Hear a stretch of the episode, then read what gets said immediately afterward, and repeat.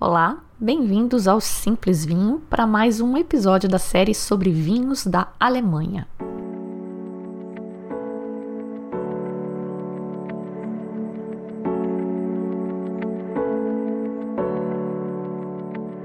Antes de começar, uma breve recapitulação do que a gente já viu e do que está por vir ainda hoje.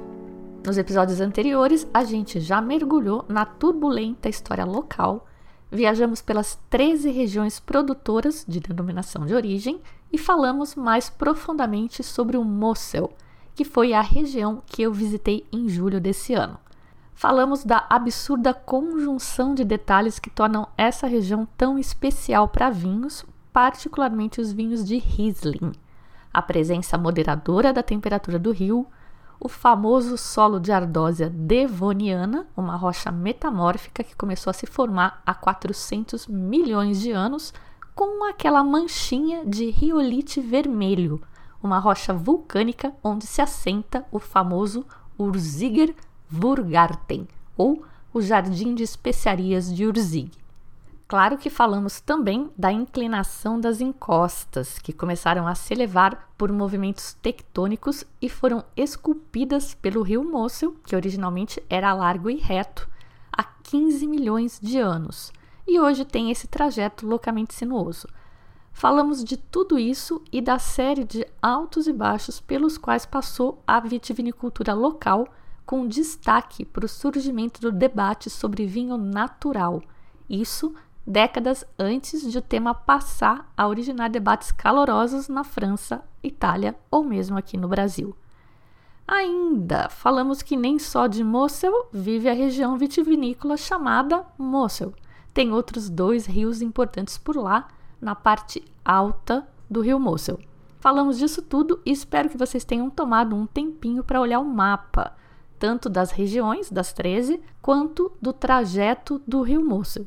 E para facilitar, eu fiz já quatro posts muito legais e informativos no Instagram.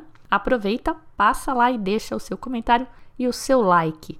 Isso é uma forma grátis e praticamente indolor de me apoiar e muito apreciada. O tema de hoje é meio tenso porque a gente vai falar de regulamentação alemã.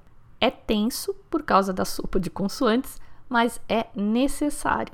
E de quebra, vocês podem aproveitar para dar um pouco de risada com o meu super sotaque alemão. Teve mudança na legislação em 2021 e rolou um alinhamento com outra instituição importante do vinho alemão, a VDP, Verband Deutscher Pradikatsweingüter, que é a associação de produtores de vinho de qualidade mais antiga do mundo. Muitos talvez já conheçam pela famosa águia negra, símbolo que adorna os rótulos dos vinhos produzidos pelos associados. Esse episódio conta com o apoio da For You Wine, a sua curadoria de vinhos. Se você ainda não conhece a For You, vale muito a pena explorar o portfólio que é selecionado de um jeito muito especial um comitê de especialistas, entre eles o Dirceu Viana Júnior, único Master of Wine de língua portuguesa do mundo, degusta os vinhos às cegas, sabendo apenas o preço, e decide se aquele vinho oferece mais do que outros da mesma faixa de preço. Se o comitê for unânime, o vinho entra no portfólio, mas olha só, naquela safra. Próxima safra é outra história e o processo se repete os ouvintes do podcast contam com um desconto de 15% usando o cupom SIMPLES4U, número 4 e letra U, igual ao site deles 4u.wine. Outro patrocinador que é novo por aqui é a Tábua, apaixonados por produtos artesanais movidos pela criação de experiências. Por meio de aromas e sabores, a tábua cria seleções perfeitas para surpreender qualquer paladar. São queijos, geleias e embutidos de produtores de todo o Brasil. Além disso, a tábua, junto com sommeliers parceiros, harmoniza esses produtos com vinhos do mundo todo, proporcionando uma verdadeira viagem de sabores e de conhecimento.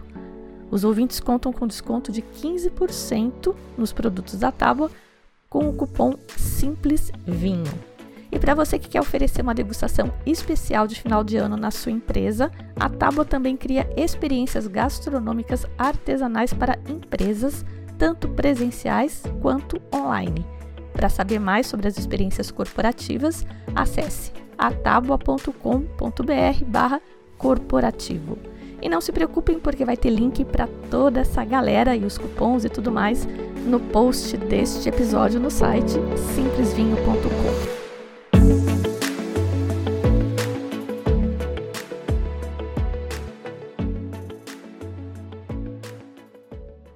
E sem mais demoras, vamos então para o nosso quarto episódio desta série sobre a Alemanha. Eu tinha planejado falar das minhas visitas, dos produtores que eu visitei, mas me dei conta que antes de falar dos produtores e dos vinhos, a gente precisa falar um pouco mais sobre a legislação de vinhos alemã. Um pouco do que a gente vai ver hoje, a gente já sabe, então a gente vai rever, reforçando aquele conceito de osmose que eu pessoalmente gosto bastante. Já tínhamos falado um pouco de classificação dos vinhos, especialmente da parte de classificação da quantidade de açúcar no mosto, no episódio sobre a rota romântica, que aliás eu fiz uma parte dela nessa viagem, fui a Füssen visitar o tal do castelo da Cinderela, que eu não vou me atrever a pronunciar o nome, é um lugar muito, muito lindo. No verão, pelo menos. Falando então da pirâmide de qualidade que a gente vê em todos os países produtores da comunidade europeia.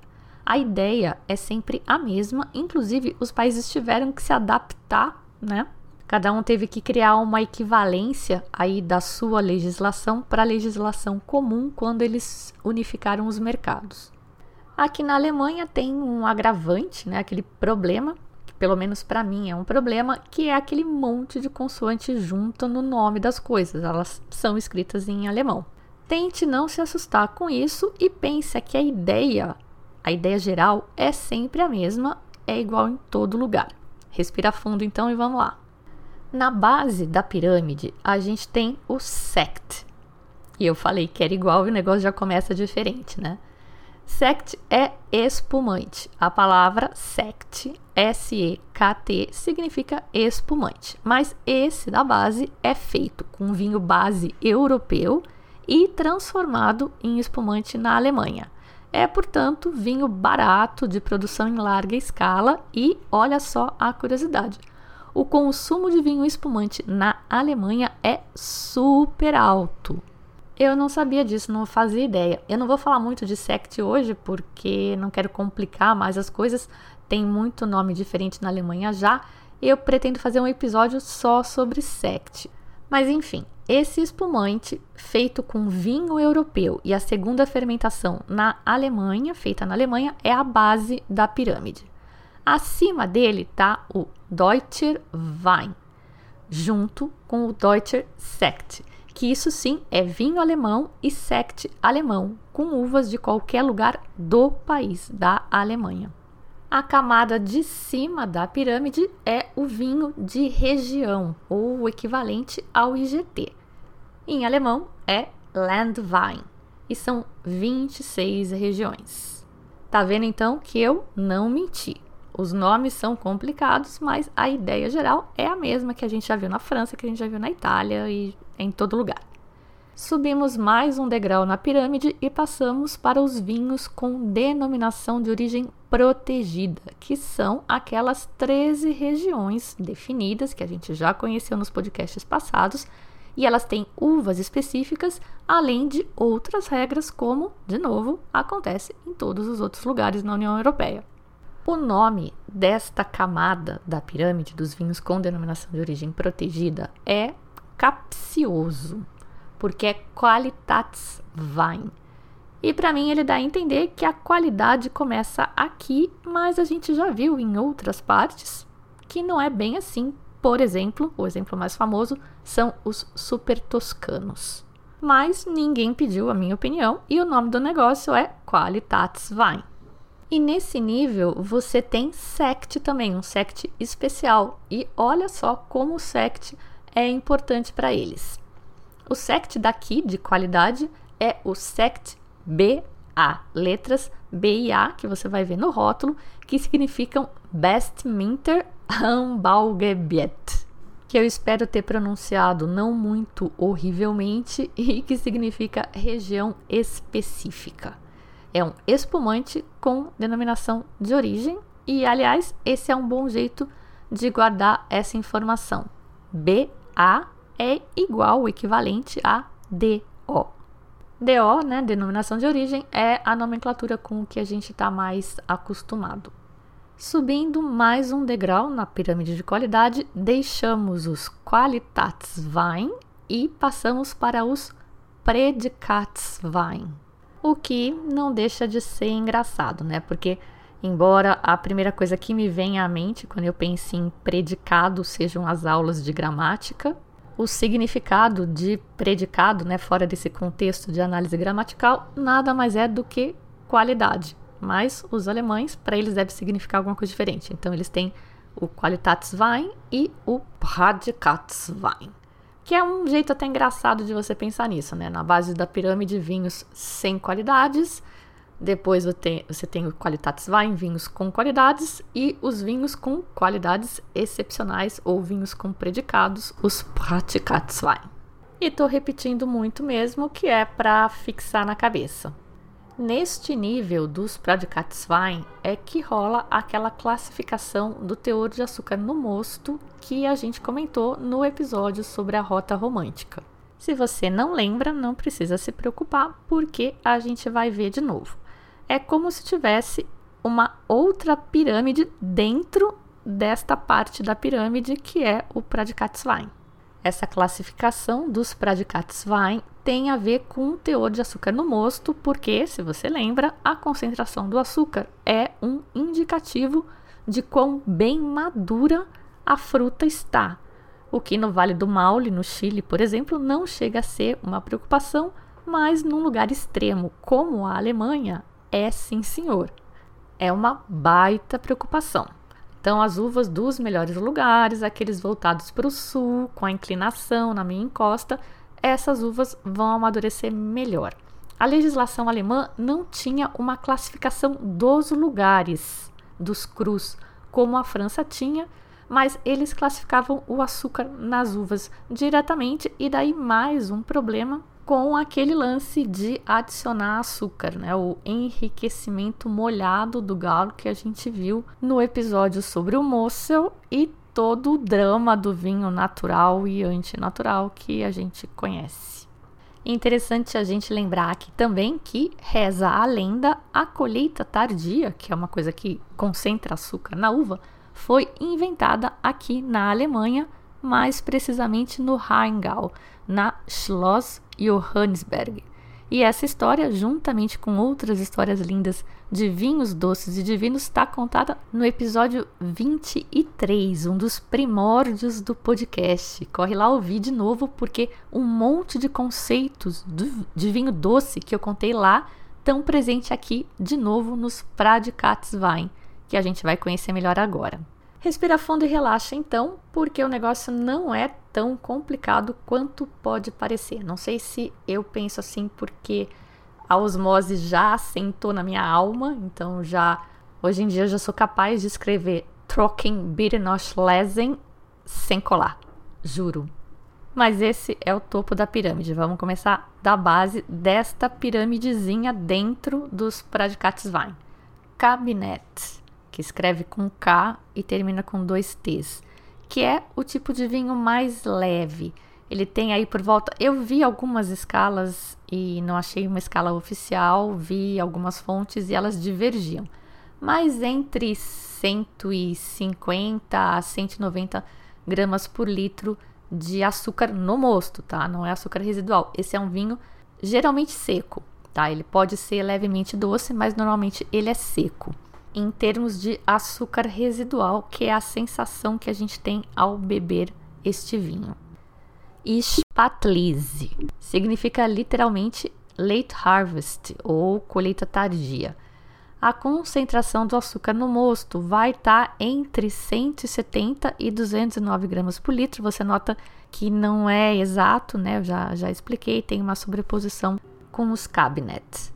Os vinhos Spatlese também podem ser secos ou adocicados. Próxima categoria, Ausschließe, que significa colheita seletiva. Então a gente teve o late harvest, a colheita tardia, e agora a colheita seletiva. Os caras passam várias vezes nos vinhedos coletando só os grãos de uvas mais maduros e ou afetados pela botrytis, a podridão nobre. E, se você não lembra dessa história, ouve o podcast de novo sobre os vinhos doces naturais e aproveita matar a saudade da Jane Monrai. Seleção grão a grão é uma coisa, uma técnica que tem um produtor na Serra Gaúcha, ali mais precisamente em Pinto Bandeira, que faz para fazer um vinho destaque dele, um vinho ícone dele. Vamos ver quem lembra. O teor de açúcar no mosto de um Auschlitz vai estar tá entre 191 e 260 gramas por litro e eles também podem ser secos ou adocicados Lembrando que, se for seco, vai ser um vinho já com um teor alcoólico importante. E essa consideração sobre o teor alcoólico mais elevado era mais importante porque eles não escreviam se o vinho era seco ou não.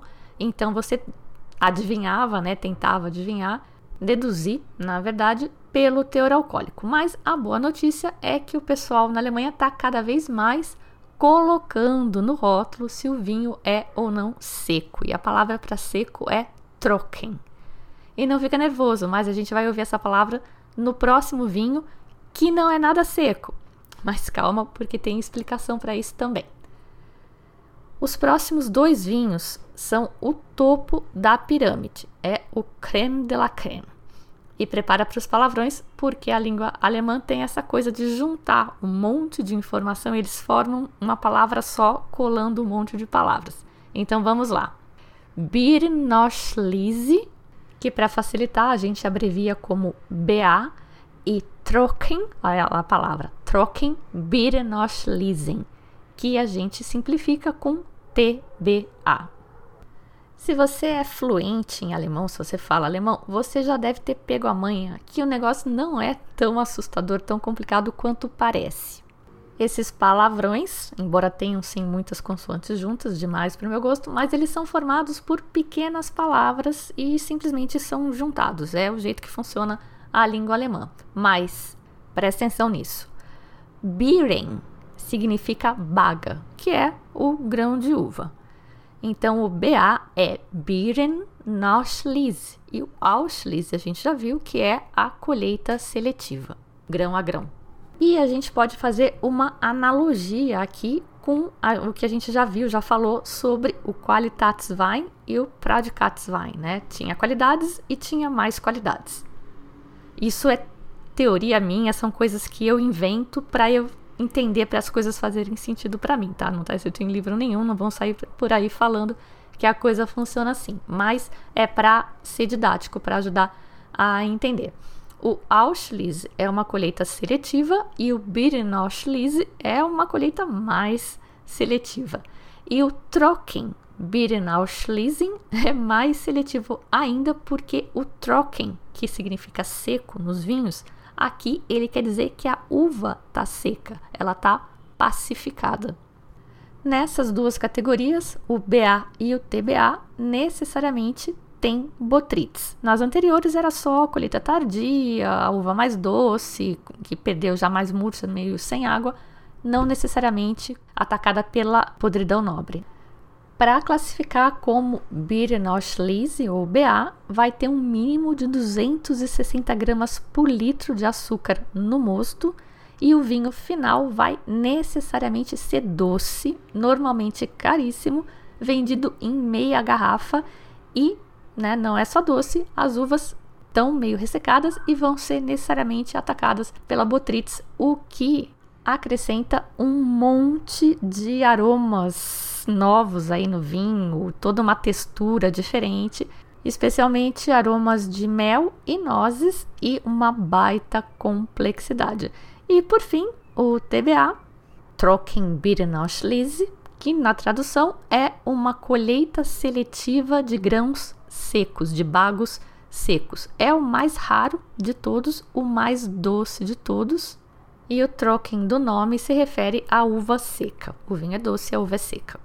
E aí tem mais um tipo de vinho doce alemão que não se enquadra nessa classificação de quantidade de açúcar no mosto, mas é um Pradikatswein também, que é o Eiswein, que é aquele vinho de uvas congeladas que a gente falou lá naquele episódio que você já sabe qual é e que tem que correr ouvir de novo porque ele é lindo. E tem espaço na cabeça para mais informação? Lembra que eu falei que tinha legislação nova? Então aperta o cinto e respira. Falei lá no começo que a classificação alemã não focava tanto em local como é o caso da francesa, certo? Pois isso mudou em 2021.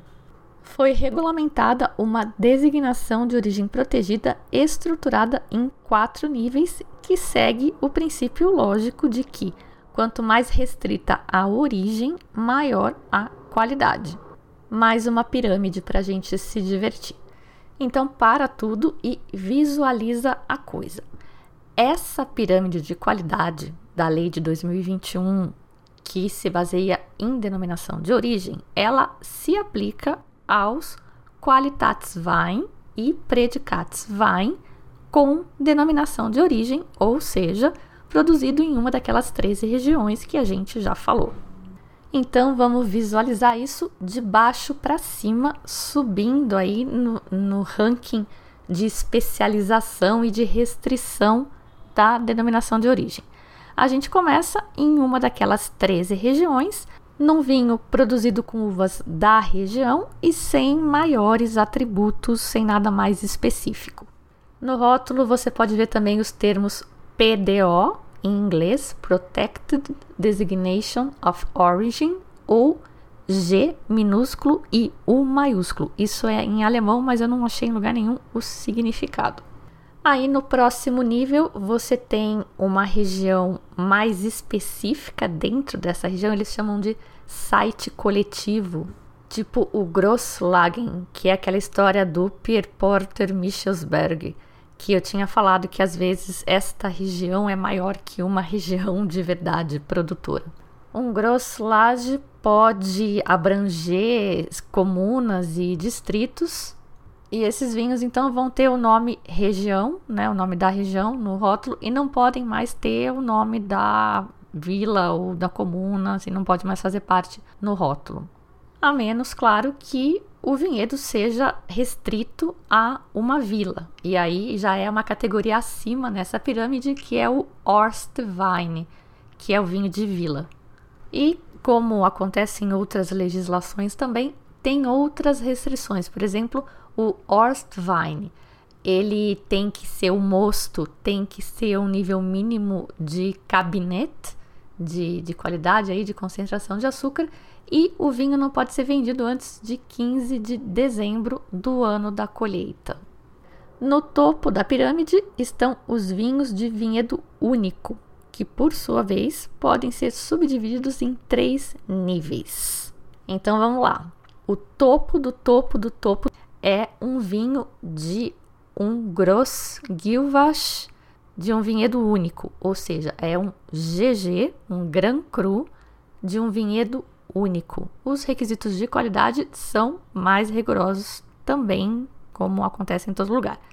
Abaixo do GG está o Erst Gewach, EG, ou equivalente ao francês aí do Premier Cru. E depois os demais vinhedos únicos.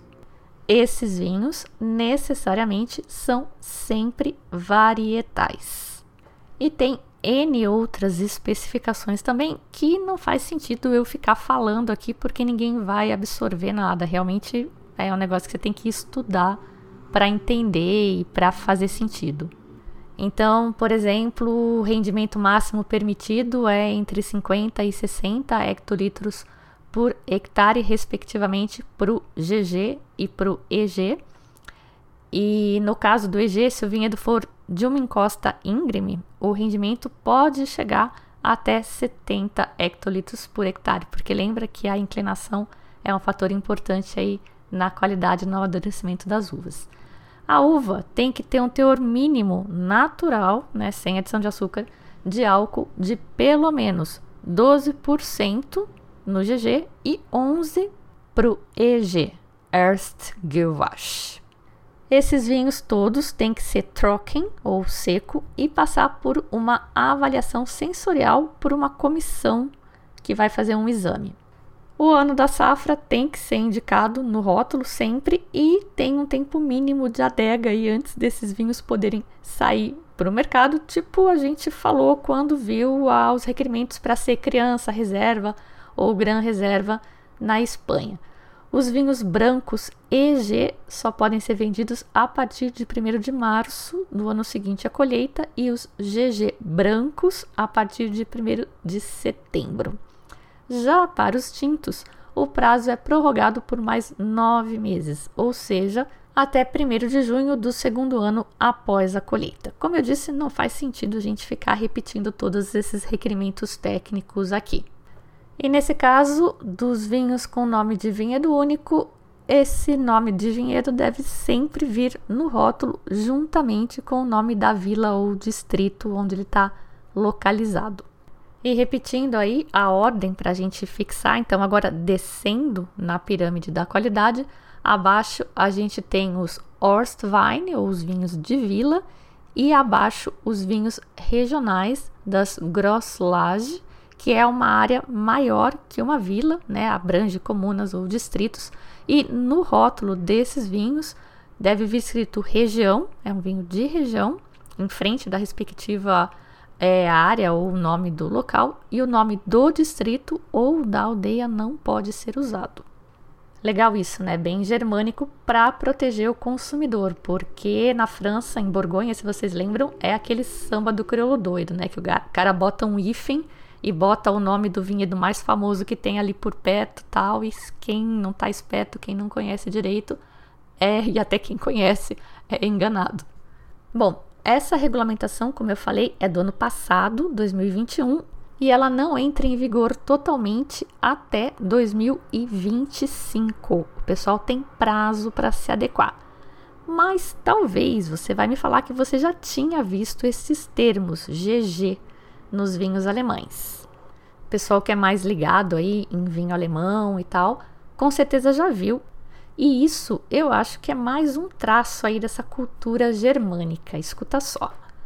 Como não tinha uma regulamentação com base aí em origem, o pessoal decidiu se autorregular, os próprios produtores. Então, já em 1910, eles criaram uma associação de produtores top que chama VDP. É a associação desse tipo mais antiga do mundo. A Verband Deutscher Pradikatsweingüter, o que, segundo o Google, se traduz como Associação de Propriedades Vinícolas Alemãs Pradikats. É um clubinho meio restrito, você tem que ser aceito, e hoje tem cerca de 200 produtores, os melhores das 13 regiões com denominação de origem e é sujeito a um controle rigoroso, a aceitação e é avaliado, reavaliado anualmente aí a participação de cada um. Os nomes das classificações são basicamente os mesmos que foram definidos agora na legislação nova, né, Grand Cru, Premier Cru.